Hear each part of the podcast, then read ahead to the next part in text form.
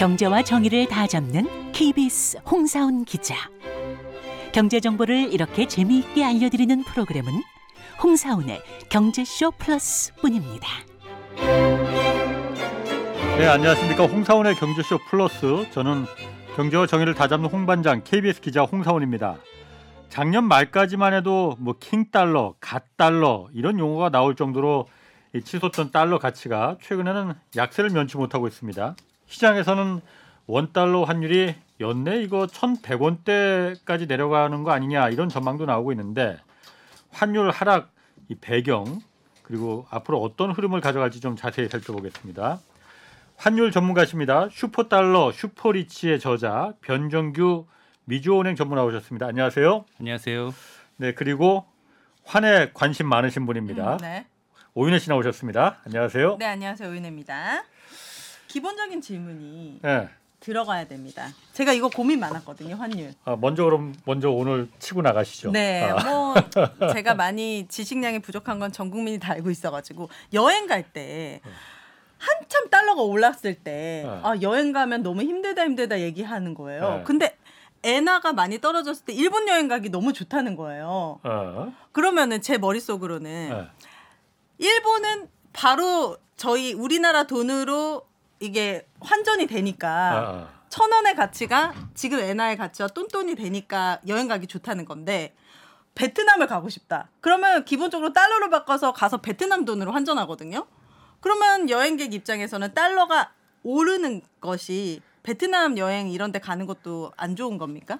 아, 불- 그게요. 불리한- 이제 두 가지로 설명이 돼서 그래요. 뭐냐면 환율은요. 환율은 제가 이제 기본적으로 네. 음, 되게 쉬운 겁니다. 그래서 어떻게 보시면 물물 교환으로 생각하시면 돼요. 네. 물물 교환이다. 환율이라고 네. 생각하지 마세요. 네. 그뭐 비율도 그렇고 율자 들어가면 다들 어렵게 생각하잖아요. 네. 예를 들면 우리나라에서 이제 뭐 배가 있어요. 배가 네. 배를 3천 원이라고 쳐요. 그러면은 사과가 천 원이면 물물 교환 할 때 아 똑같이 1대 1로 할 거 아니잖아요. 어, 사가 세개 그렇죠. 주고 배 하나 배 가져야죠. 하나 갖고 오면 되잖아요. 네. 우리나라에서 그러면 되는데 예를 들면 미국에서 오렌지랑 바꿔요. 네. 오렌지가 예를 들면 천 원이 1달러예요. 네. 천 원이 비슷하죠. 그러면은 이제 이게 오렌지 세 개를 주고 우리나라 뭐 배를 하나 바꾸든가 이렇게 할 거 아니에요. 네. 똑같아요. 왜냐하면은 미국에서 오렌지 살 땐 달러로 사는 거죠. 네. 우리나라에서 사과나 배 살 때는 원화로 사는 거잖아요. 네. 그렇죠. 두 나라 한 통화가 다른 경우에는 어떻게 하느냐? 네. 물물 교환이 되는 거예요. 그게 환율입니다. 바꾸는 그 비율이에요. 근데 모든 그러니까, 나라가 달러를 어. 쓰는 건 아니잖아요. 네, 예를 들어서 베트. 베트남이나 홍콩은 홍콩 달러 쓰고 베트남은 베트남 돈을 쓰니까 그죠? 달러 미국 달러의 가치와 상관없이 베트남 달러 음. 환율이 낮으면 아. 여행 가기 좋은 나라 이렇게 하면 되는데 아. 그런 얘기는 안 하더라 이거죠. 그래서 네. 이게 그 환율을 쓸 때는 평가절하, 평가절상이라는 이 가치가 쉽다고 가- 하셨잖아요. 지금 가치가 올라가는 이분은 말과 언행이 일치를 안 하시는데 네, 평가줘라요 갑자기. 그러니까, 그러니까 네. 조금만 더 들어보세요. 네. 뭐냐면 이게 가치가 올라가고 내려가는 게 있고요. 가치가 네. 네. 강달러 할 때는 이게 가치가 올라갔다는 겁니다. 가치요? 네, 달러의 강달러. 가치? 돈의 그죠? 가치. 돈의 네. 가치가. 네. 그죠? 그리고 엔저 할 때는요. 엔저. 엔저 할 때는 뭐냐면 엔화 가치가 떨어졌다는 거잖아요. 네. 달러 비해서 이게 엔화가 떨어졌다는 거예요. 아 달러가 무조건 어. 기준인 예. 겁니까? 그러니까 그래서 기축 통화가 달러라는 거예요. 윤혜 씨 질문이 네. 이건 것 같아요. 그러니까 네. 일본 갈 때는 그냥 은행에서 엔화로 다 직접 맞아. 환전하는데 네. 왜 베트남 갈 때는 달러로 한번 바꿨다가 음. 다시 베트남 동화로 바꾸느냐. 그니까. 이거 말하는 거죠? 정확하다. 어. 아, 그거는 우리나라랑 마찬가지예요. 네. 왜냐 외국 사람들이 우리나라 원화를 살려면은 원화를 살려면 어떻게 해야 되는지 아세요? 아니요. 예? 그렇게 달러를 되면 먼저 달러를 샀다가? 먼저 사야 되는 거예요. 아. 엔화는 그래도 전 세계에서 준 기축 통화라고 할 정도로 엔화. 많이들 쓰니까 어느 정도. 가치를 베트남에서도 인정받고 한국에서도 인정받고 폴란드에서도 엔화를 인정받지만은 네. 베트남 동화는 사실 잘못하면 이게 우리가 뭐 어 이게 나 이거 휴지 조각이 될 수도 있을 것 같은데 어. 이런 생각이 들잖아요. 그러니까 유로도 먼저 그럽니까? 유로도 바로 바꿔주긴 하잖아요. 유로도 준 기축 통화지. 그러니까 근데 그 것도 기, 달러 기준으로 되는 겁니까? 유로는 유로대로 기, 유로는요? 네. 뭐냐면 이게 두 가지가 있어요. 네. 거기 뭐냐면은 많이 거래가 안 되는 통화는 네. 달러를 매개로 해서 거래를 해야 되는 거예요. 네. 달러는 모든 통화하고 거래가 많잖아요. 네. 그러니까 가장 거래가 많은 통화인 달러를 기준으로 해서 한 번 더 바꿔야 되는 경우가 있고요. 네. 두 번째는 뭐냐 베트남 통화나 우리나라 원화는 이게 막혀 있어요. 막혀 네. 있다는 건 뭐냐 네. 외국에서 결제가 안 되는 통화예요. 아, 사실상. 베트남과 네. 같습니까? 예, 같아요. 통화가 그러니까 가치가 뭐 네. 보면은 이제 그 뉴스에서 뭐 NDF 역외 선물한 뭐 이런 것들 있잖아요. 이런 것들이 전부 다 뭐냐면은 역외에서 결제가 우리나라 통화가 안 되기 때문에 아. 역외 차액 선물한 NDF 이런 말이 나오는 거예요. 그래서 베트남 통화도 그렇고 우리나라 통화도 그렇고요. 뭐 홍콩 또 달러도 그렇고 홍콩 달러 같은 게 좀 달라- 달라요. 아, 또 예. 달라요, 그래서 이거. 여러 가지 어. 그 통화들 중에서 동남아 통화들이 그렇게 해외에서 결제가 안, 동- 안 되는 통화가 많고요. 남미에도 이런 통화가 많아, 많아요. 네. 이런 통화를 보통 이제 NDF 통화라 그러는데 네. 왜냐하면은 역외에서 결제가 안 되게 중앙은행이나 정부에서 막아놨어요. 아. 통제하기 위해서.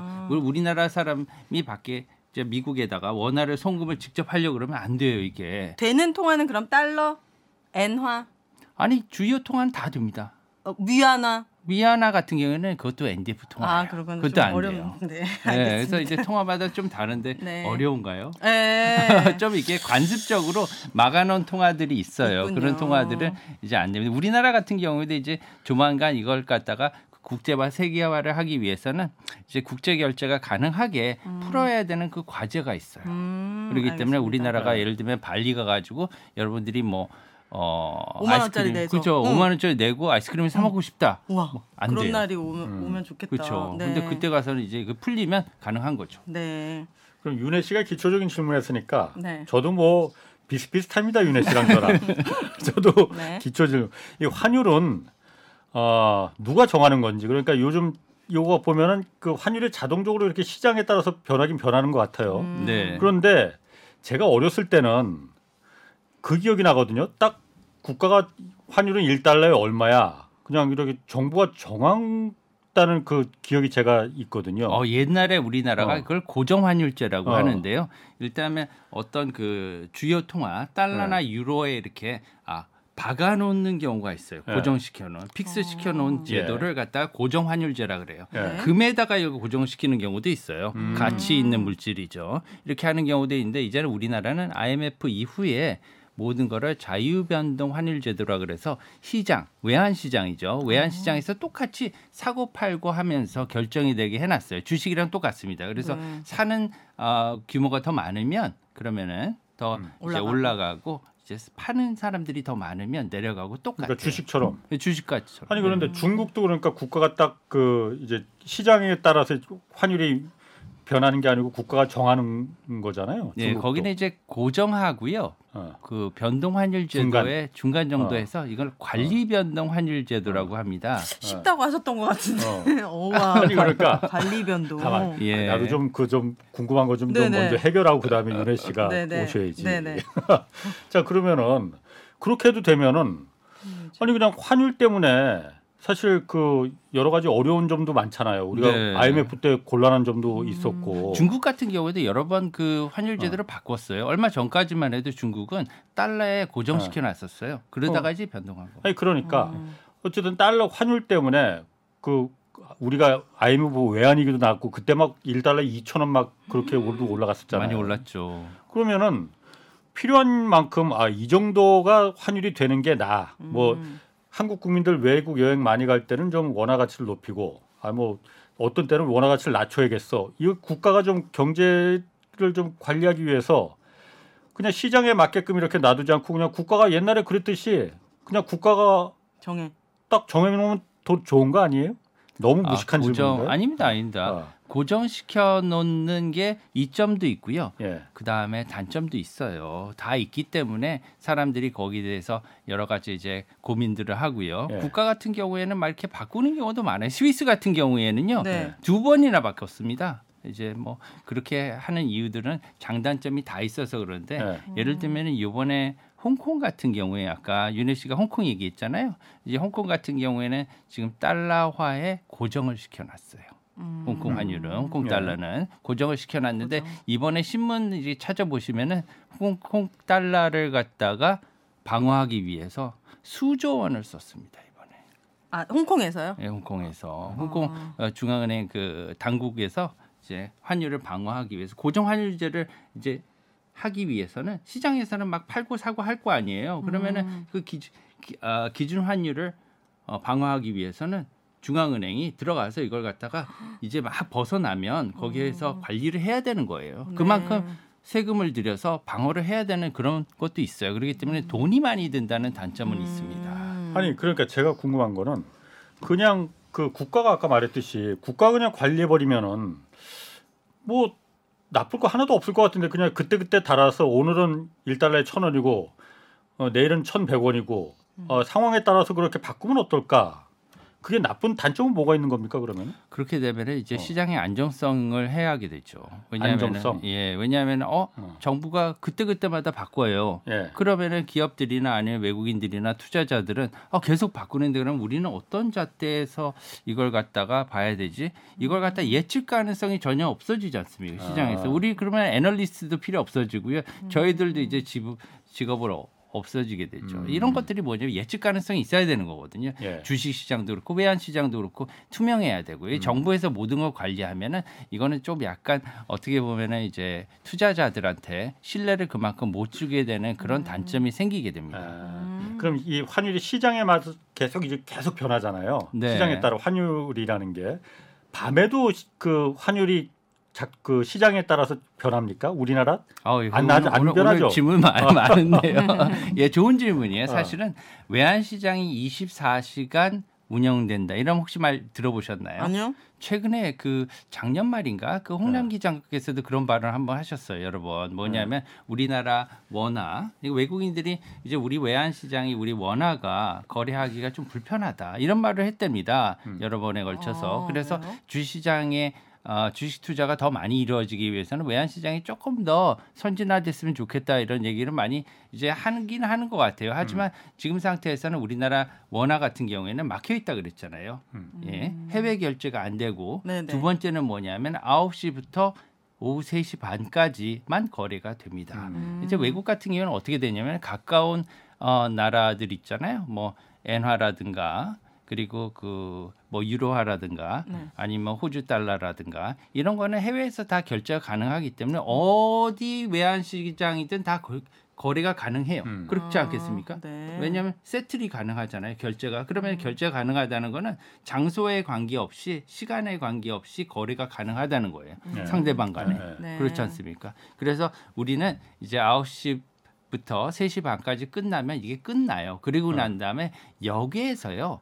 이제 음. 차선책으로 예. 파생 상품 거래를 합니다. 음. 이게 뭐냐면 원화를 원화는 결제가 안 되니까 달러 환율하고 원화 환율을 이제 비- 달러하고 원화를 비교를 해서 환율을 이제 달러 환율을 지금하고 결제할 때를 비교를 해서 나중에 결제할 때 변했을 거 아니에요 환율이 음. 변하면 이 차익만큼을 달러로 환산해서 결제하는 거를 갖다가 차액 결제 선물안이라고 해요. 음. 그걸 이제 아까 말씀드린 NDF라는 거래를 통해서 음. 이제 결제를 이제 하게 돼요. 거래를. 아. 그래서 동남아시아의 뭐 여러 가지 그 국가들도 다 마찬가지로 어, 그런 이제 NDF 통화들이기 때문에 그런 방식으로 외국인들은 많이 결제를 해요. 왜냐하면 우리나라에서 원화를 갖다가 결제를 하기 하려고 하면은 우리나라 은행에 우리나라 한국에 네. 계좌가 있어야 될 거 아니에요. 음. 이제 계좌가 있어야죠 외국인들도 그럼 외국인 투자 등록증을 내야 되고요. 그러기 때문에 번거롭네요. 번거롭죠. 네. 그래서 그렇게 하기 네. 싫은 기관들도 있을 거 아니에요. 네. 그렇지 않겠습니까?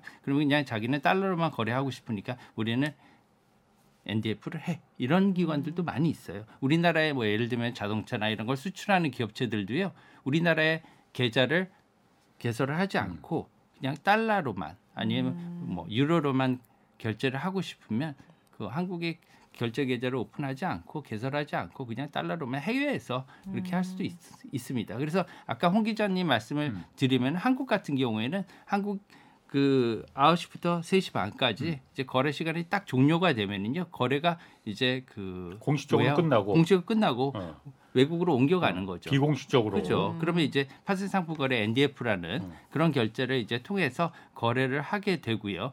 그럼에도 불구하고 한국에서 기관들끼리 거래를 할 수는 있어요. 그렇지만 물량이 엄청나게 줄어들기 때문에 사실상 거래 의미가 없습니다. 비공식이니까. 예, 아니 참 그러면은 제가 궁금한 게 비싸져요. 그거거든요.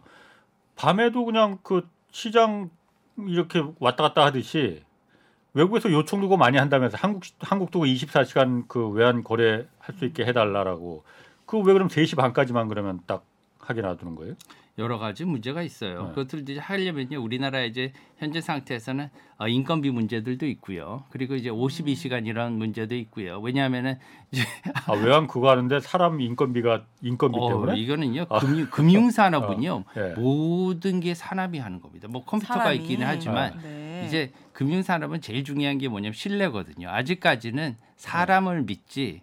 그죠? 기관들도 다 사람이 장악하고 있는 거잖아요. 네. 그렇기 때문에 사람이 하는 거기 때문에 신뢰가 중요해요. 네. 예. 네. 그리고 사람이 하는 거기 때문에 시간이나 이런 것들을 다 봐야 되고 직접 확인을 다 해야 되는 거예요. 그- 네. 그래서 뭐 AI, AI라든가 로보틱스 이런 음. 것들이 많이 발전을 하기 했지만 그런 것들을 전적으로 의존할 수는 없는 거거든요. 네. 그래서 그것을 이제 실제로 단행을 하기 위해서는 24시간제를 그러기 위해서는 여러 가지 뭐 제도적인 음. 이런 보완도 음. 필요하고요. 또한 이제 그 우리나라가 진정으로 이제 개방을 해야 됩니다. 그러면 기- 네. 금융 개방의 문제가 있어요. 이것을 24시간만 돌린다고 해서 해결이 되는 게 아니에요. 외국인들이 진정 원하는 건 뭐냐면 니네 10대 교육국인데 왜 원화가 막혀 있어. 네. 음. 유로화, 엔화, 캐나다 달러, 호주 달러 다 오픈돼 있는데 네. 니네는 왜 걔네보다 경제가 더 크거나 아니면 막 그에 비슷한데. 필적하면서 네. 왜 막혀 있니? 열어라 이거예요. 열어라. 네. 열어라 이겁니다.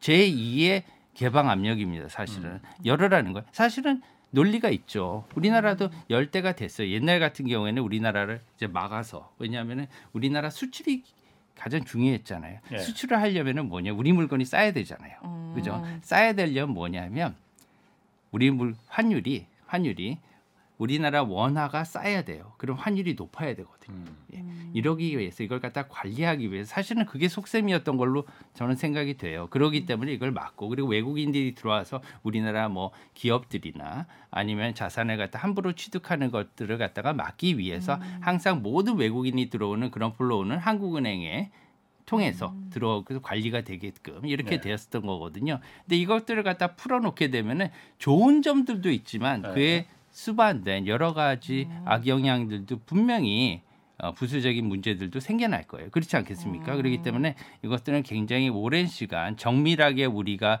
어, 논의를 하고요. 어, 공부를 하고 난 다음에 타당성을 조사하고 난 다음에 여는 게 맞고요. 그렇기 위해서는 우리나라가 이제 어, 우리나라 은행들이 전 세계 은행들이 와서 좋은 점도 있어요. 원화가 이제는 어, 그렇게 되면은 세계 10 대가 아니라 세계 5대 결제 통화에 들어갈 수 있는 그런 오. 가능성도 생기는 거예요. 아 우리나라 원화가요? 저는 오. 그렇게 봐요. 왜냐하면 우리나라 기업들이 얼마나 많습니까? 그죠? 그리고 금융산업을 갖다가 발전시키기 위해서는 그런 방향으로 가는 게 맞아요. 우리나라 같은 경우에는 저는 그 금융산업을 산업으로서 우리나라 제조업이나 아니 서- 서비스업 같은 경우 많이 발전을 시켰지만 금융산업을 다음에 제3의 산업으로 육성 산업으로 이렇게 키울 수 있는 저는 그런 인프라가 충분히 된다고 생각합니다. 음. 왜냐하면 IT가 발전돼 있죠. 네. 기업들이 있죠. 제조업들이. 그리고 기업들도 우리나라 금융기업들이 굉장히 많이 선진화됐어요. 그리고 뭐 똑똑하고 언어도 잘하고 여러 가지 지식으로 무장한 청년들이 있고요. 음. 그 걔네들한테 다시 이러한 고급 두뇌를 이용해서 새로운 어떻게 보면 일자리를 창출할 수 있는 기회가 된다고 생각해요. 음. 글로벌 인력으로서. 그 금융 산업을 금융 시장을 완전히 이제 개방을 하는 것도 물론 장점이 그런 장점도 많이 있겠지만은 중국도 사실 금융 시장을 개방하는 걸 굉장히 두려워하잖아요. 그래서 못 하고 있는 거잖아요. 굉장히 두려워하죠. 못 하는 이유 중에 하나가 뭐예요? 세계적으로 돌아다니는 그 어쨌든 헤지 펀드들, 이 투기성 그 헤지 펀드들이 어, 완전히 열어놓으면은 장점이 있는 만큼 공격하기도 쉬운. 그래서 그 헤지 펀드들이 쉽게 그 단기간에 큰 차익을 얻고 나갈 수 있는 그 위험도 많기 때문에 그런 쉽게 개방 못하는 거 아니에요?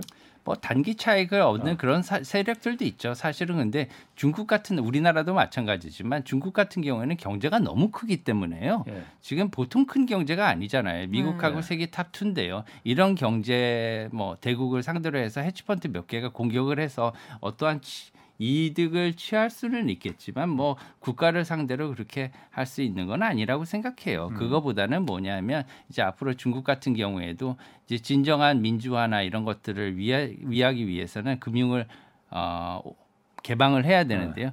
금융의 가, 금융이 가장 싫어하는 건 뭐냐면 관치입니다. 뭐요? 그렇죠. 관치. 관치. 예. 어, 국가가 관리하는 거. 어. 관치를 제일 싫어하고요. 네. 그리고 비민주적인 제도를 제일 싫어합니다. 자유를 제일 좋아해요. 금융이요? 예, 네. 금융은 자율적인 예를 들면 돈을 위해서는 법 안에 틀 안에서는 다 할 수 있게 해놓는 거죠. 네. 니네들이 알아서 해라. 그러니까 정부가 들어가고요, 관청이 들어가고 이걸 최소화해야 되는 거고요.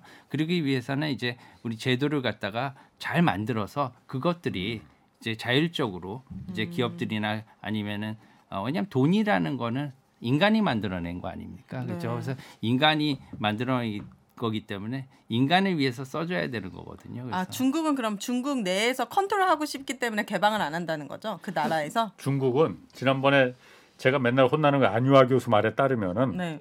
어, 중국 내는 자본이 그러니까 공격받는 거는 우리나라 같은 경우가 이제 그런 경우가 좀 될 수가 있겠고 중국은 그런 거보다는 중국 내는 자본이 후루룩 다 빠져나갈까봐 음. 그냥 완전 개방해 놓으면은 중국 내에 있는 자본이 알리바바 마윈이나 뭐 이런 사람들이 그야말로 다 아. 나갈까봐 그래서 이제 그래서? 금융시장 개방을 이제 꺼리는 거다 이렇게 이제 해석을 하시더라고요. 큰 이유 중에 하나죠. 아, 아. 예, 두 번째는 이제 중국이 어, 제조업이나 여타 산업들이 많이 발전했는데요. 금융 산업은 그에 비해서 많이 뒤처져 있습니다. 음. 현재 파생상품 시장도 오픈한 지가 거의 얼마 안 되고요. 굉장히 지금 미미한 수준인데요. 이런 것들에 비해서 서구 뭐 유럽이나 미국 같은 경우 이제 발전해 있잖아요. 네. 그런 거에 대해서 어느 정도 자국의 그런 금융 산업을 발전시키고 난 다음에 이제 개방하고 싶은 그런 마음이 있을 겁니다. 그렇군요. 자 그러면은 그 원달러 환율이 어 작년 뭐 10월, 11월 이때 11월이 가장 피크로 올라갔었나? 그때 뭐 거의 1,500원 넘어간다고 막 그랬었잖아요. 네 맞아요. 그러다가 지금 갑자기 1,200원 초반까지 지금 내려왔어요. 뭐 200원 넘게 지금 훅 떨어져 버린 거잖아요. 거의 한 두 달 조금 넘는 사이에 이게 왜 이렇게 갑자기 이렇게 그냥 막 100원, 200원 막 이렇게 오르락 내리락 하는 건지 갑자기 이렇게 떨어진 이유가 미국 금리 이제 뭐 더 이상 올리지 못할 것 같다 이런 것 때문에 정말 그런 거예요? 그것만으로는 설명이 될까 싶은데 뭐 몇 가지 이유가 있는데요.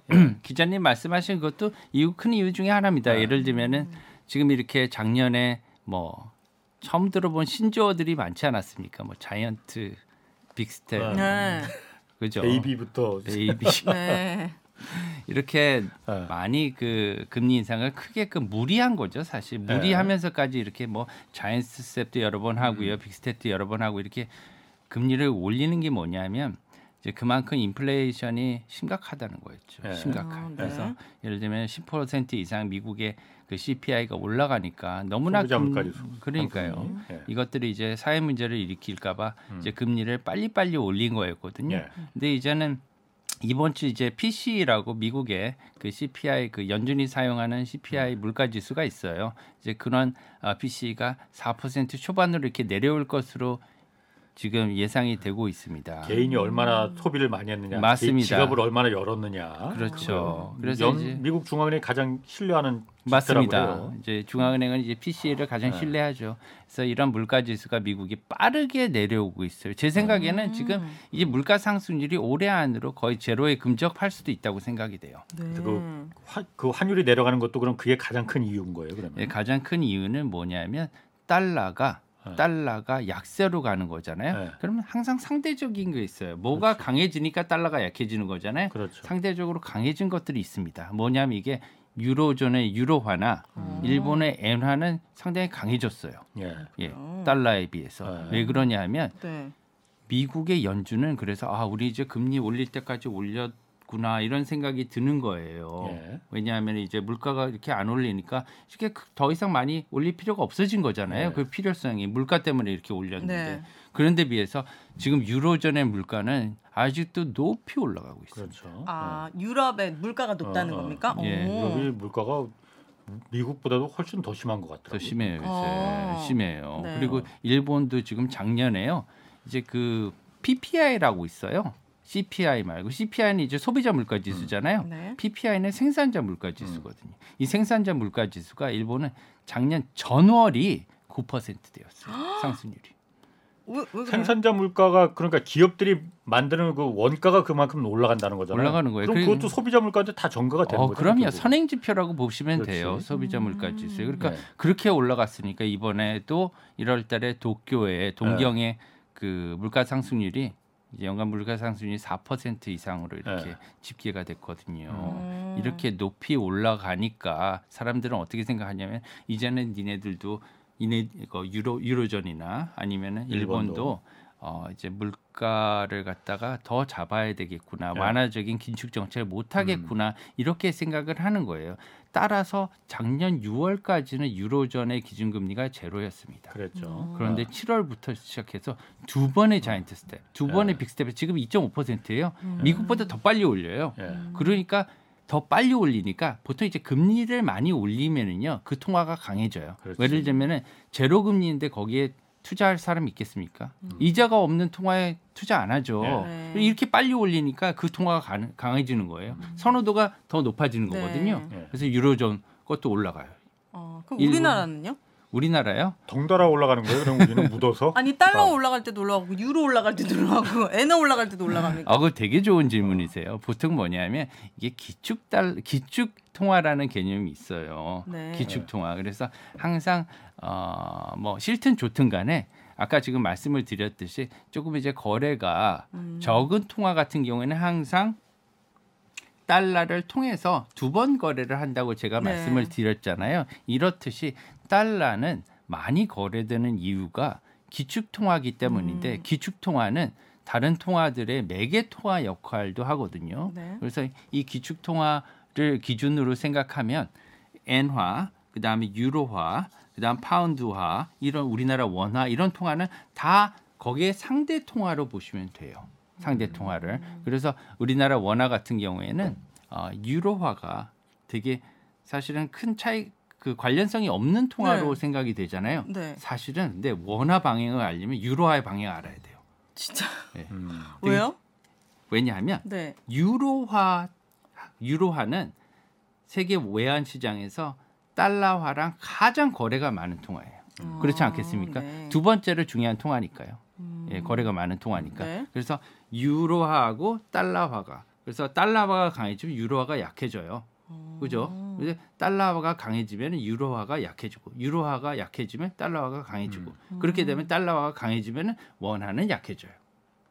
음. 그렇기 때문에 유로화 방향이랑 원화 방향은 사실은 같은 거예요. 아. 그러니까 그렇게. 유로화에 원화는 묻어간다. 쉽게 말하면 이렇게 생각하면 되는 예, 거죠. 방향이 움직이는 어. 방향이 대충 막 어. 항상 똑같지는 않아도 어. 그렇게 비슷하게 여러분들이 어. 이제 전문가 같이 그렇게 할 필요는 그렇지. 없으니까 네. 일반적으로 딱 외워놓으시면 돼요. 아 유로가 강해지면 원화도 강해진다는 것 같더라 이렇게 어. 하시면 강해진다는 건 무슨 뜻이에요? 가치가 높아진다.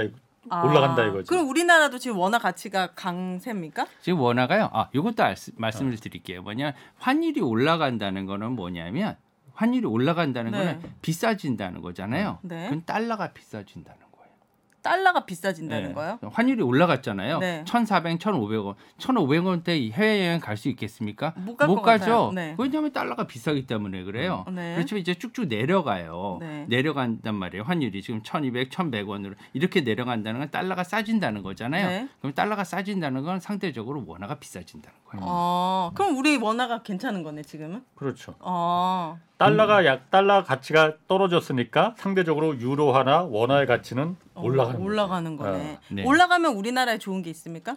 아 그게요. 올라가면 좋은 것도 있고 나쁜 것도 있어요. 아 좋은 것만 있는 거 아니에요? 왠지 좋을 것 같은데 원화가 강세면은? 원화가 감세면은요. 네. 아까 근데 제가 수출할 때는 안 좋다고 아 말씀드렸잖아요. 좀 싸게. 그렇죠. 네. 근데 사실은 그게 이제는 가면 갈수록 그 수출에 대한 영향은 많이 줄어요. 음. 왜 그러냐면 이제 그 달러가 비싸지잖아요. 비싸지면은 뭐 예를 들면은 우리나라 원화는 약해지니까 우리 수출 단가는 낮아지는 거예요. 그러게 되면 우리 이제 수출품의 가격은 싸지니까 환율이 올라가면 수출할 땐 좋은데 또 수입할 때 원자재나 아니면 반제품을 수입을 해서 그걸 만들어야 될 거 아니에요. 아, 네. 그럴 땐 또 원자재도 불리하네. 비싸지는 거예요. 그렇기 음. 때문에 큰 차이가 없다. 음. 두 번째는 이제 우리나라 기업들이 해외 공장을 너무 많이 지었어요. 그렇기 때문에 뭐 통화 사용하는 통화도 많이 다원화돼 가지고 음. 달러원 환율에만 이렇게 큰 의존할 필요는 없겠군요. 없어요. 음. 제가 요즘 가장 관심 많은 것 중에 하나가 엔화거든요, 일본. 오 왜요? 왜냐면은 아까 말씀하셨듯이 달러가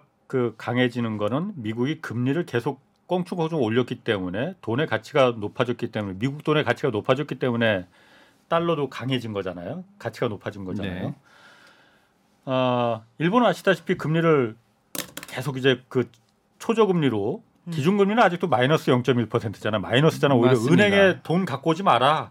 은행에 둬봤자 손해니까 그냥 시장에 다 써라 이거잖아요. 은행들이 받기 싫어합니다. 어. 음. 예금을. 지금도 마찬가지잖아요. 미국 이렇게 금리 꽁충꽁충 올리고 한국도 3.5%나 지금 올렸고 그런데 일본은 안 올렸잖아요. 그러다가 네. 기준금리를 올릴 수는 없으니까는 뭐 10년물 국채를 갖다 조정해서 다른 거를 좀 편, 일종의 편법으로다가 금리를 올리는 것처럼 했었잖아요. 맞습니다. 그러다 그것도 좀 하는 것 같다가 하는 것 같더니만은 또 아 그냥 엔저 정책 우리는 아베노믹스 그냥 계속 고집할래라고 했잖아요. 그러니까요. 엔화가 엔화가 그래서 그때 잠깐 10년물 국채를 갖다가 잠깐 올렸을 때는 잠깐 강해졌었어요. 지금도 물론 강해졌 그 강한 상태를 유지하고 있는데 이게 계속 이렇게 엔화가 강한 상태를 유지할 수 있을 건가? 저 개인적으로 굉장히 관심 많거든요. 아 그래요. 어, 일본 투, 투자권이 있으십니까? 아니 저는 뭐 아니, 한국에도 투자하기 돈이 없는데 무슨 일본까지 제가 투자를 하겠습니까? 일본 말도 못 하는데 뭐 저는 네. 네. 변 그거- 교무님이 어쨌든 일본계 은행에 계시고 일본에 관심이 그 일본 많이 아실 테니까 일본 엔화의 미래는 좀 어떻게 보세요?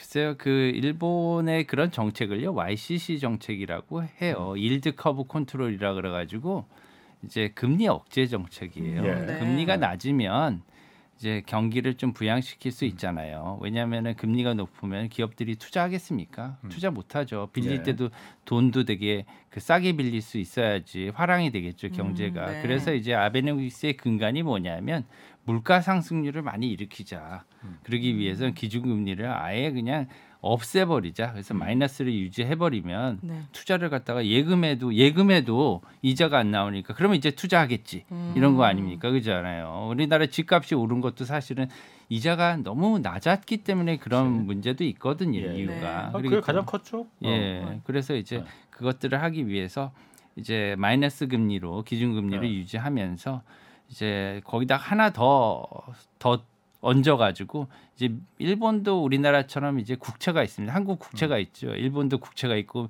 미국 국채도 네. 있듯이 일본 국채 어 10년물에 10년물에 제약을 걸어놓은 거예요.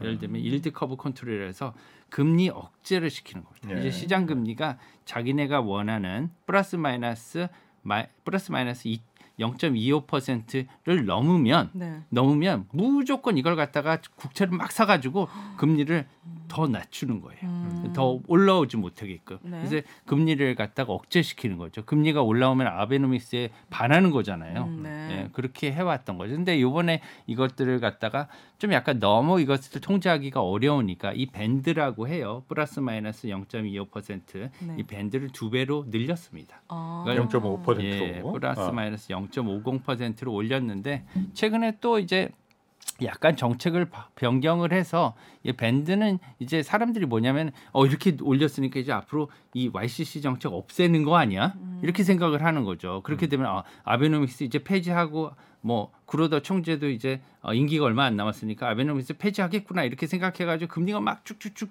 올라갔었어요. 그런데도 이번에 이렇게 아까 기자님 말씀하신 것처럼 우리는 그런 제그 정책을 폐지할 아직 단계는 아니고 그 대신 직접적으로 직접적으로 금융기관들한테 변동금리 론을 차라리 주겠다 이렇게 얘기를 한 거죠. 음. 그런데 이제 질문에 대한 답을 드리면은요, 일본의 그그 엔화 같은 경우에는 지금 이제 변동성이 앞으로 조금 높아질 것 같습니다. 이제 지금 당장은 어 일본의 그 금리가 지금 어느 정도 이제 제어가 되고는 있지만 향후에는 어쨌든 이 YCC 정책을 계속 갖고 가기는 어려울 수가 있어요. 예, 어려울 수가 있기 때문에 이 같은 정책을 갖다가 올해 안에 뭐 폐지한다 이런 것들은 이제 예상하기는 힘들겠지만 앞으로 장기적으로는 변화가 불가피할 것이다 이렇게 말씀을 드립니다. 그럼 엔화는 그냥 안정적으로 계속 갈 수- 수는 있는 겁니까? 엔화가 이제 어. 그 엔화의 가치는 예, 달러 엔 환율이 보통 뭐 140 이렇게도 갔었잖아요. 근데 요새 뭐 130 이하로 이렇게 어. 떨어지긴 했는데 예. 앞으로 이렇게 어, 굉장히 폭등하는 일은 그런 예. 거는 조금 없을 것이다 이렇게 말씀을 드립니다. 음. 그러니까 그 일본의 그, 그 통화 정책 그 YCC라는 그러니까 세계에서 유례를 찾아볼 수 없는 일본만 그런 정책을 음. 장기 시장 금리까지도 통제하는 거잖아요 국가가요.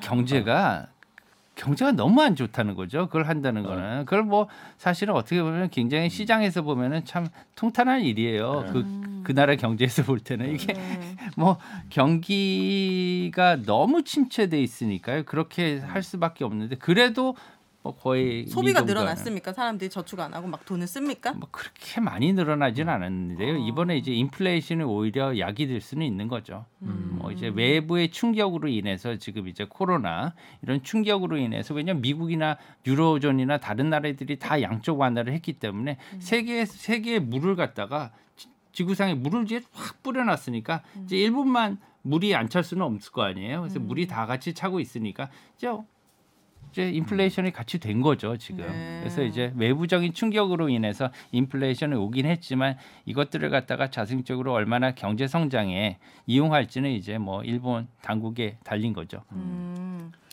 아까 그저 지금 윤혜 씨다 이해하고 계시는 거죠 지금? 왜 그러지 않을 거라고 생각했어. 애나 얘기는 하도 많이 들었어가지고 많이 들으셨어요? 네. 어. 이거 올라가면 망한다던데 그렇잖아요. 그죠 못 잡으면은 그죠? 진짜 경알못 아니세요, 제가 보니까. 기업들이 빌려간 돈이 많아가지고 그랬잖아요 그렇지. 그때 어, 일본 기업들이 거기까지 이해했습니다. 제가 발리에서 원화로 아이스크림 사 먹을 수 있을 정도로 원화 가치가 강해지려면 뭐 어떤 조건이 있습니까? 아까 뭐 시장을 개방해야 아, 된다고 사드시려면은요, 우리나라 이제 예를 들면은 우리 그 한국은행의 이창용 총재께서 아 외국에 네. 외국에서도 거래할 수 있게 한국의 그 원화 국제 결제를 가능하게 만들겠다 이렇게 하면 사두실 수 있어요. 아 그렇게 말 한마디면은 된다고요? 네. 아니, 다른 나라에서 우리 원화를 인정을 해줘야지 가치를. 우리나라가 막 그 한국은행 총재가 그렇게 할게 한다고 해서 다른 나라가 아 니들만 해 우리는 그거 한국 원화 우리 믿지 않아 이렇게 해버릴 수 있는 거잖아요. 그래서 외국에 이제 어. 국제 결제가 가능하면요 네. 해외에서 결제가 가능하게 될 거거든요. 그렇게 되면은 뭐 어, 뉴욕에서도 그렇고 런던에서도 그렇고 프랑크푸르트에서도 그렇고 뭐 시드니에서도 그렇고 동경에서도 그렇고 전부 다 원화가 거래가 되기 시작할 거예요. 그러면 환율과 상관없이 여행 갈 때도 그냥 이- 그, 막 달러 들고 올라가 가면 되지. 어 달러 올라가도 부담 없이 갈 수 있는 겁니까? 우리나라 관광객이 많은 네. 예를 들면 뭐 동남아 같은 데는요. 오히려 달러 갖고 가는 것보다 원화 갖고 가는 게 네. 그렇게 되면 더 편하실 걸요. 어. 아, 지금도 중국 같은 데서 한국 돈 받는 데가 있긴 있어요. 그런데 어? 그거는 뭐 아, 그렇지. 어디 백반집입니까? 어디입니까? 네. 그래요? 그 그런 데 그런 거는 이제 그 비공식적인 거고 아까 말씀하신 대로 한국은행 총재가 오케이만 하면 된다고 하면은 안 하는 이유가 뭡니까 그러면? 아까 말씀드린 그런 이유 때문에 그래요. 왜냐하면은 어. 이제 원화를 개방하게 어. 되면 거기에 여러 가지 뭐 좋은 점도 있지만 부작용도 있을 수가 어, 어. 있거든요. 그런 것들을 다 세심하게 어, 고려를 하고 난 다음에 개방을 해야 되는 거죠. 어. 이제 아 우리 오픈할게 이렇게 하는 건 쉽습니다. 그렇지만 그 전에 여러 가지 준비를 해야 되잖아요. 그리고 해외 거래소나 기관들하고도 여러 가지 밀접하게 네. 접촉을 해서 얘기를 해야 되는 거죠. 그 섣불리 오픈해서 혹시 좀 망하거나 잘못된 사례가 있습니까? 나라들 중에? 그 환을 개방할 때는요 여러 가지 이제 고려를 해야 되는데 사례를 볼 때는요 어 여러 가지 상황이 또 있습니까? 예 상황들이 아. 음. 나라마다 다르기 때문에 우리나라의 경우를 해외 똑같이 일률적으로 이렇게 볼 수는 없을 것 같아요. 네. 예. 우리나라 지금 무역 적자가 지금 거의 열 달 이상 지금 적자잖아요, 계속. 네. 근데 지금 그 환율을 봤을 때는 이렇게 무역 적자가 어, 환율이 좀 원, 원화 가치가 이런 상태에서는 높, 올라가는 게 좋습니까? 떨어지는 게 좋습니까? 아, 우리나라예요. 어, 지금 현재 한 1,230원 정도에 거래되고 있잖아요. 예. 어, 지금 같은 경우에는 사실은 변동성이 크게 어, 적은 것들이 제일 중요한 것 같아요. 어떤 레벨도 레벨이지만 어, 변동성이 너무 크게 되면은 안 좋습니다. 최근에 예측을 뭐 못하니까. 예, 외국인들이 사실 좀 많이 돌아와서 지금 주식을 네. 매수하고 있잖아요. 네. 예, 그런 것들이 뭐냐면은 너무 많이 이제 변동성이 크게 되면 예. 어, 금융시장의 안정성을 저해하게 되고 이러기 때문에 어, 글로벌 금융거래에서는 별로 좋게 생각을 하지 않아요. 뭐 음. 좋은 거는 이제 딜러들만 좋겠죠. 돈 벌 수 있으니까. 그렇지만 일반 기업들이나 실수요자들 같은 경우에는 환율이 어떠한 어, 뭐 평균 환율대에 예. 이렇게 수렴을 해서 어, 변동성을 좀 낮게 갖고 가는 것들이 좋을 것 같아요. 그래서 그런 것들을 위해서 우리나라도 많이 노력을 하고 있는 것으로 알고 있습니다. 무슨 노력하는데요? 예를 들면은 이제 뭐 그 중앙은행, 한국은행에서 이제 개입을 통해서 너무 많이 올라가면 아 사.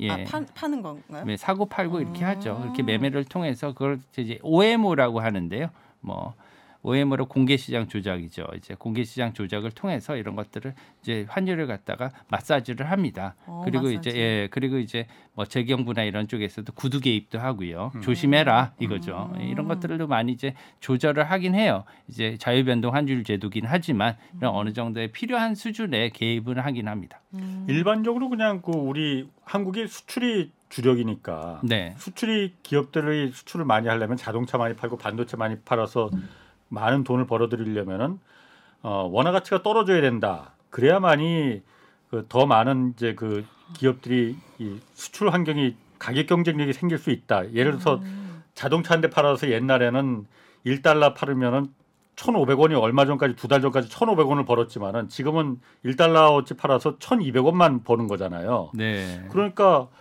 지금 얼마 전까지 1,500원 가까이 환율이 그 갔을 때도 적자였는데 무역 수- 무역 수지가 어, 지금 뭐 누구는 1,100원까지도 지금 떨어진다고 하는데 그러면은 수출 환경은 더 안 좋은 거 아니냐? 무역 수지는 음. 그럼 더 악화되면 악화되지 개선될 여지는 없겠네? 이런 생각이 그 맞습니까? 그러면은? 글쎄 환율만 가지고 무역 수지를 논하는 건 좀 어려울 것 같아요 제 생각에는 왜냐하면은 음. 어 사실은 그 환율도 영향을 주기는 주지만 예. 어떤 주력 상품들 반도체들이나 이런 그 우리나라의 주력 그 상품들의 예. 수출 주력 그 상품들이 이제 잘 가격들이 올라오고 예. 이제 수출이 자 여건이 좋아지게 되면 그게 더큰 어, 모멘텀이라고 생각하고요. 물론 이제 음. 환율이 좀 떨어지게 되면 우리나라 그 한테는 좀 뭐 수출한테는 음. 그렇게 좋지는 않습니다. 하지만 이것들을 반드시 아까 말씀드렸듯이 아까 우리나라 경제 구조가 많이 선진화되고 다원화되기 때문에 환율에 바로 이렇게 직결적으로 직접적으로 큰 영향을 주기보다는 좀 영향은 있겠지만 현재에 와서는 이제 우리나라 제품들도요 옛날에는 가격 경쟁력을 기반으로 한 이제 저부가 가치 상품을 많이 수출을 했다면 현재는 이제 가격 경쟁력보다는 어떤 기술이나 네. 선진화된 고부가 가치 상품으로 많이 이렇게 전환을 했기 때문에 네. 오히려 그것보다는 일부 그 상품들이나 주력 기업들의 어떤 선전이 더 중요하다고 생각하긴 합니다. 음. 그 경쟁력. 네. 그 사실 일본이 어, 아베가 엔저 그 아베노믹스 하면서 엔저로다가 수출 기업들의 겨- 가격 경쟁력을 높여주기 위해서 엔저로다가 그 고집을 한 거였잖아요. 네. 사실 그게 지난번에 경제쇼에서도 아, 어떤 분이 그러셨더라 그 패착이었던 게 일본 상품을 누가 싸다고 해서 구입하겠느냐 도요타 자동차를 싸다고 해서 구입하는 거 아니지 않느냐 소니 텔레비전을 싸구려라서 가격 어 이건 한국 삼성 텔레비전보다 싸네 해서 구입하는 게 아니고 품질의 그 경쟁력 때문에 구입하는 건데 그걸 갖다가 가격 가격 경쟁력으로만 밀어붙이려고 하니까는 기업들의 혁신이 거기서 없어. 사라졌다는 거예요. 음. 그래서 일본이 망했다. 예. 일본의 사, 일본의 산업이 예. 그 얘기하더라고요. 너무 보호주의를 지향하는 거는 그 나라의 산업에 안 좋은 것 같아요. 옛날에 음. 디트로이트의 자동차 산업이 그것 때문에 직격탄을 입고 한동안 일어서지 못했잖아요. 음, 미국에 그렇지. 자동차 예, 예.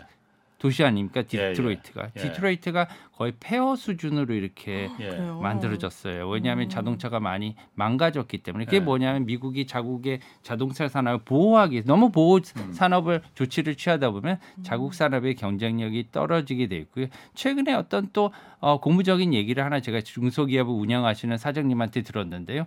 이제 기계를 베트남, 중국에서 많이 이렇게 생산을 하셨는데 이제 인건비나 이런 것들이 거기도 너무 많이 올라서 코로나 이후에 이제는 그리고 코로나 여러 가지 확산 정책 때문에 국내로 다 뜯어서 이제 가지고 오고 있다. 어. 그래서 우리나라 이제 전국 각지 이제 산업공단에다가 배치를 해- 해서 분할, 분산을 시켜서 이제 우리나라에서 생산을 하는데 그러다 보니까 made in Korea가 찍히니까 made in 뭐 China라 made in 비- 베트남보다 약 10%에서 20%가 더 비싸도 잘 팔린다는 거예요. 어, 맞아. 그럴 그럴 것. 같아요. 예. 음. 요새는 그냥 산업이 그냥 물건만 보고 사지는 맞아요. 않는다는 거예요. 맞아요. 더잘 만드는 것 같은 그런 느낌이 사람들이 든다는 거예요. 맞아. made in Korea가 요즘에 최고거든요. 예. 네. 그래서 뭐 조그마한 이제 저부가 가치 상품도 그렇게 음. 어디서 만들었느냐가 이제 더 중요하고 그런 거기 때문에 단순히 환율에만 이렇게 음. 의지하는 거는 아, 좀 아닌 것 같은 그런 생각은 음. 들어요.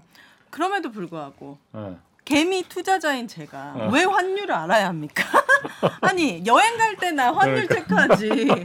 이거 주식하고 뭐 저도 투자합니다만 환율 주가하고도 환율 그- 굉장히 관 관련이 있잖아요. 국가요? 어. 아니 주가 아 주가 아 그래요? 궁금해요. 왜 어. 개인 투자자들이 환율을 좀 어. 알아야 되는지. 그건 꼭 알아셔야 돼요. 왜입니 왜입니까? 예, 예. 왜냐하면은 네. 주식 주식 합니다. 제 99% 하시나요? 주식이 있거든요. 아, 지금 그래요? 제 자산에. 네. 아 그래요? 네네. 그러면 꼭 환율 보셔야 돼요. 아 그래요? 예. 이제 설날. 지났잖아요. 네. 지금 설날에 그 저희 복주머니 봤잖아요. 네, 세뱃돈. 복주머니 봤죠. 그게 왜냐하면은 재수 있으라고 봤거든요. 그쵸 예. 그쵸. 환율을 공부하면 재수가 있습니다. 이유를 얘기해 주세요. 그러니까. 재수, 재수, 재수. 재수. 럭키. 네. 예, 재수가 있다 없다가 그게 어. 돈이잖아요. 제가 어. 도, 그 아. 재물제잖아요. 아 그래요? 도- 돈이 들어오면 재수가 있는 거고요. 어. 돈이 빠져나가면 재수가 없는 거예요. 아 이거 되게 나쁜 욕이네 그러면 재수 없다. 재수 없- 재수 있는 여자입니다. 네. 재수 그럼- 없다는 돈 어. 없다는 거예요. 오. 돈이 나가버린다는 어. 거예요. 그 환율 왜 알아야 돼? 왜냐하면은요. 네. 이게 주식의 방향이 환율의 방향이랑 되게 반대 방향으로 갑니다. 반대요? 예, 굉장히 금융을 이렇게 어떡해. 민감하긴 한데 네. 환율의 방향과 주식의 방향은 거의 반대 방향으로 간다고 생각하시면 돼요.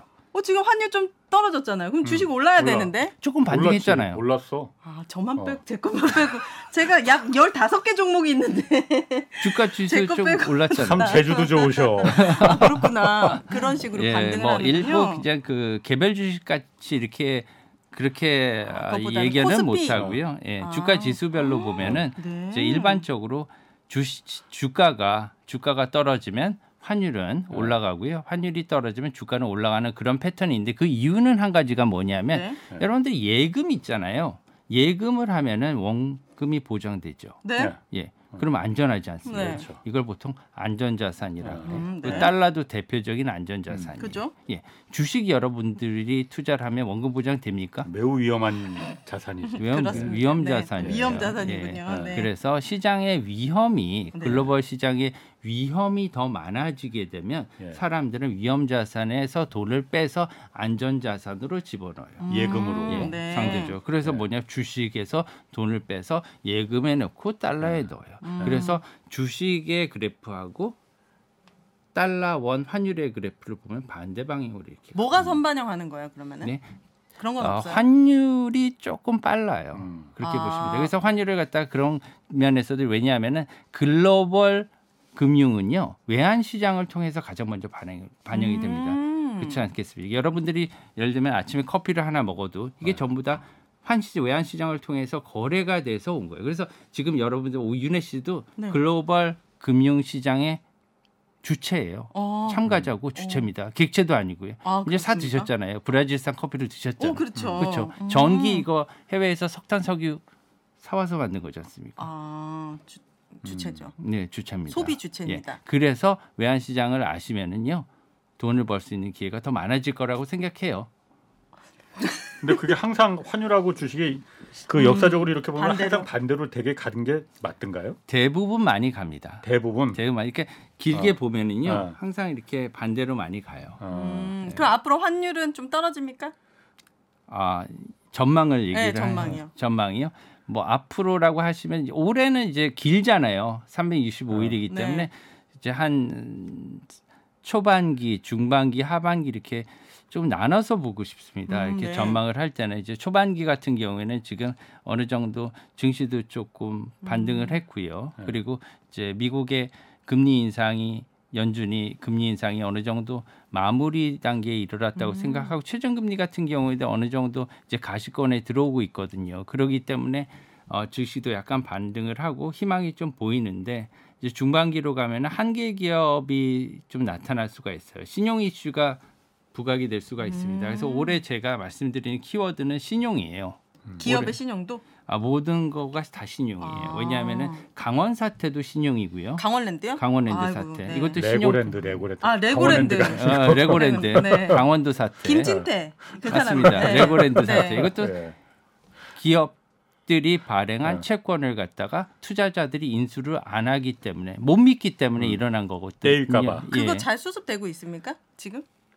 소식을 못 듣고 있네. 그다음. 뭐 그래도 많이 좀 완그 어. 안정은 그래도 된 네, 편이죠. 좀 네. 사실 채권 시장은 안정이 됐어요. 아. 그렇지만 지금 최근에 뭐 여러 가지 부동산, 모기지 이런 것들도 다 신용의 문제거든요. 음. 왜냐하면은 빌려주는 사람이 빌려주는 사람이 못 믿는 거예요. 음. 이것을. 아. 그렇기 때문에 빌려주는 사람이 빌 그, 빌리는 사람을 못 믿는 거죠. 음. 그렇기 때문에 그렇게 되면 가상 금리가 더 많이 올라가게 되는 거예요. 아. 그래서 이렇게 금리가 엄청 올라가게 되고 네. 그렇기 때문에 이런 간극이 높아지게 되면 신용 문제로 어, 더 불거지게 되는 거거든요. 음. 이런 것 때문에 올해 중반기 넘어서는 신용 문제가 좀 부각이 될 것 같고요. 음. 하반기 들어서는 다시 지금 어, 경기 침체가 굉장히 가속화될 것으로 생각이 됩니다. 많이 안 좋을 것 같아요. 진짜요? 예, 세계 경제가 5%의 미국 기준금리를 견딜 수 있는 회사가 많을 것 같지 않습니다. 아. 예, 그렇지.